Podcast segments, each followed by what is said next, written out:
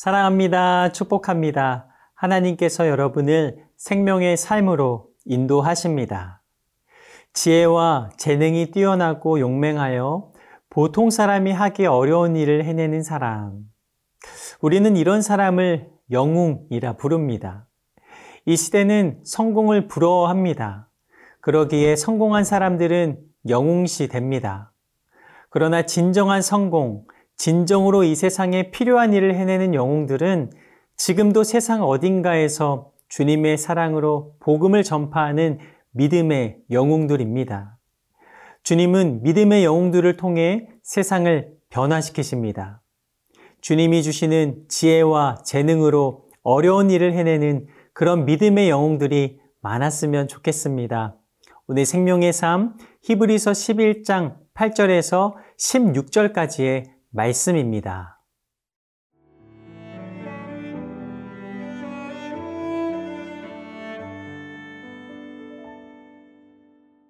히브리서 11장 8절에서 16절 말씀입니다. 믿음으로 아브라함은 부르심을 받았을 때에 순종하여 장래의 유업으로 받을 땅에 나아갈새 갈 바를 알지 못하고 나아갔으며 믿음으로 그가 이방의 땅에 있는 것 같이 약속의 땅에 거류하여 동일한 약속을 유업으로 함께 받은 이삭 및 야곱과 더불어 장막에 거하였으니 이는 그가 하나님이 계획하시고 지으실 터가 있는 성을 바랐음이라. 믿음으로 사라 자신도 나이가 많아 단산하였으나 잉태할 수 있는 힘을 얻었으니 이는 약속하신 일을 미쁘신 줄 알았음이라 이러므로 죽은 자와 같은 한 사람으로 말미암아 하늘의 허다한 별과 또 해변의 무수한 모래와 같이 많은 후손이 생육하였느니라.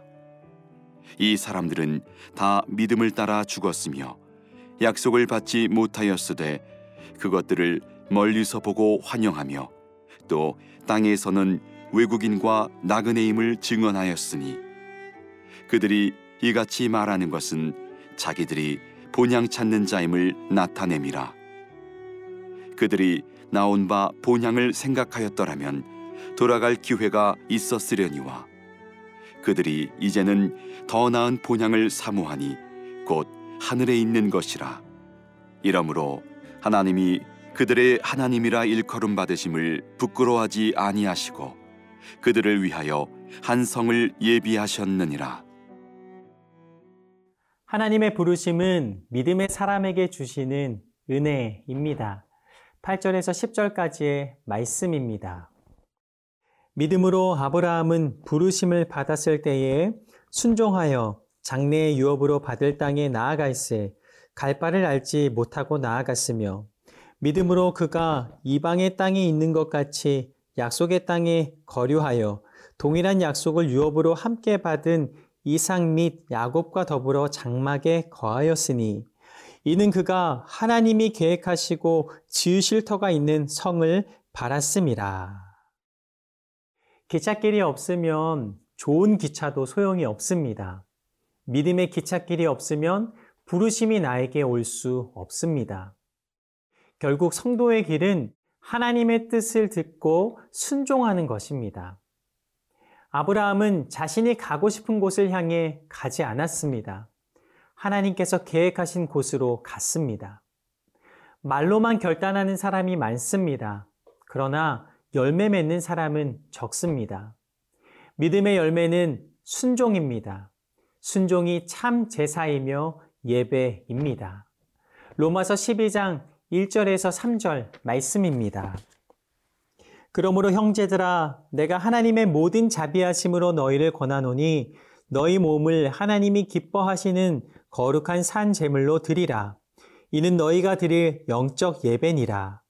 너희는 이 세대를 본받지 말고 오직 마음을 새롭게 함으로 변화를 받아 하나님의 선하시고 기뻐하시고 온전하신 뜻이 무엇인지 분별하도록 하라.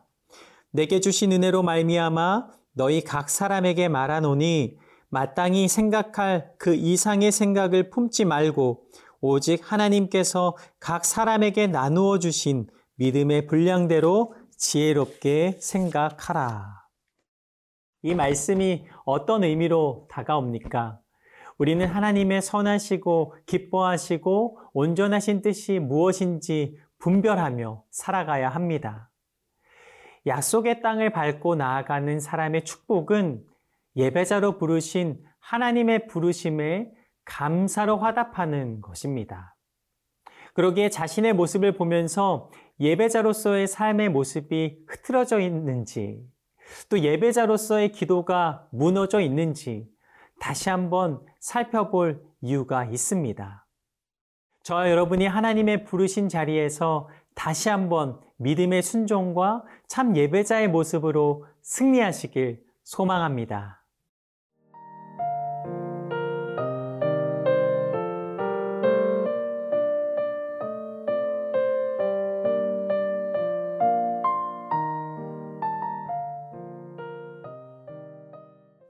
계속해서 11절에서 14절 말씀입니다. 믿음으로 사라 자신도 나이가 많아 단산하였으나 잉태할 수 있는 힘을 얻었으니 이는 약속하신 이를 믿부신 줄 알았습니다. 이러므로 죽은 자와 같은 한 사람으로 말미암아 하늘의 허다한 별과 또 해변의 무수한 모래와 같이 많은 후손이 생육하였느니라. 이 사람들은 다 믿음을 따라 죽었으며 약속을 받지 못하였으되 그것들을 멀리서 보고 환영하며 또 땅에서는 외국인과 나그네임을 증언하였으니 그들이 이같이 말하는 것은 자기들이 본향 찾는 자임을 나타냄이라. 우리의 삶은 믿음을 통해 소망을 얻는 삶입니다. 아브라함의 아내 사라가 단산하여 이 사람의 상식과 방법으로는 아이를 가질 방법이 없었습니다. 그러나 하늘의 별을 보이시며 꿈을 주신 하나님의 약속대로 아브라함에게 아들을 허락해 주십니다. 그리고 아브라함을 믿음의 조상이 되게 하십니다. 이것은 마치 연어가 자신이 태어난 곳으로 거센 물결을 거슬러 올라가는 것처럼 우리의 본향이 하나님임을 알려주십니다. 15절과 16절을 통해 이렇게 말씀하십니다.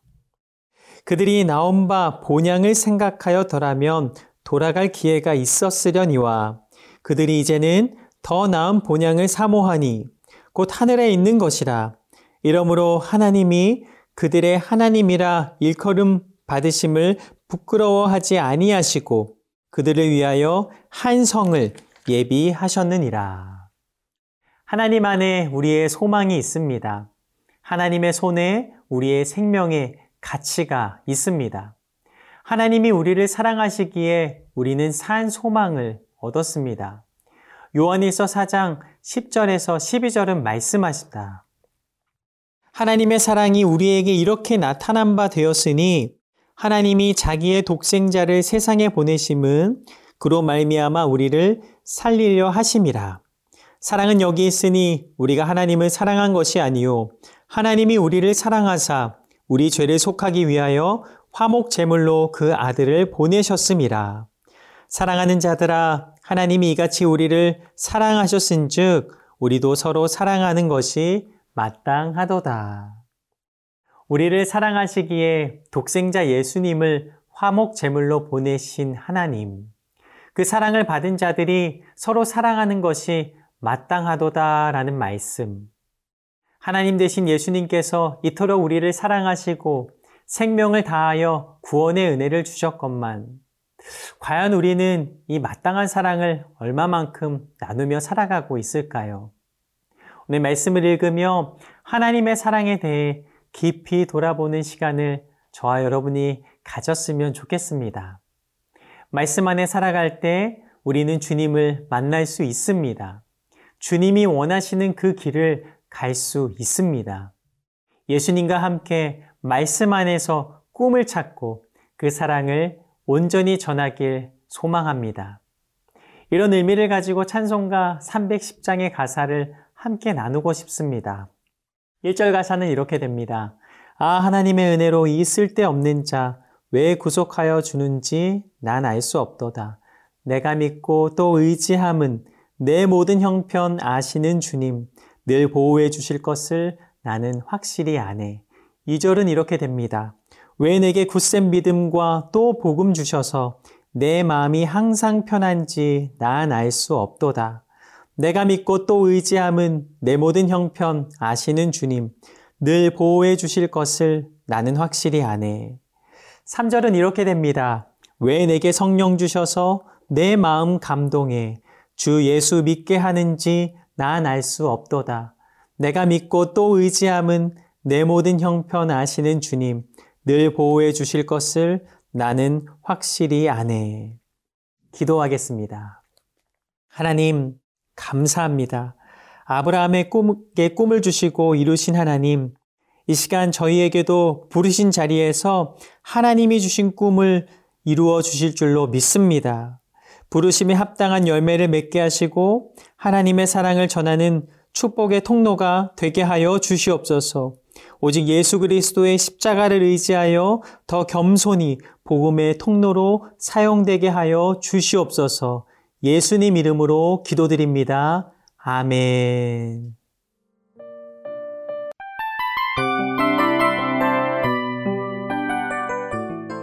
이 프로그램은 청취자 여러분의 소중한 후원으로 제작됩니다.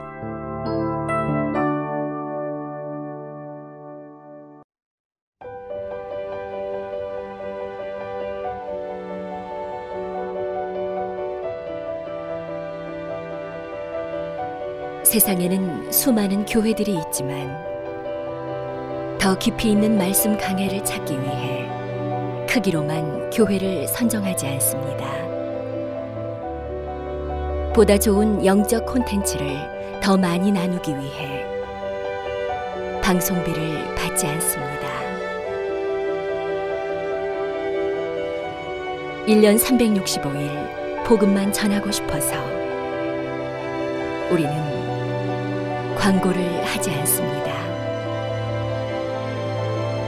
온누리의 복음을 땅끝까지 CGN TV와 함께 땅끝 선교사가 되주세요.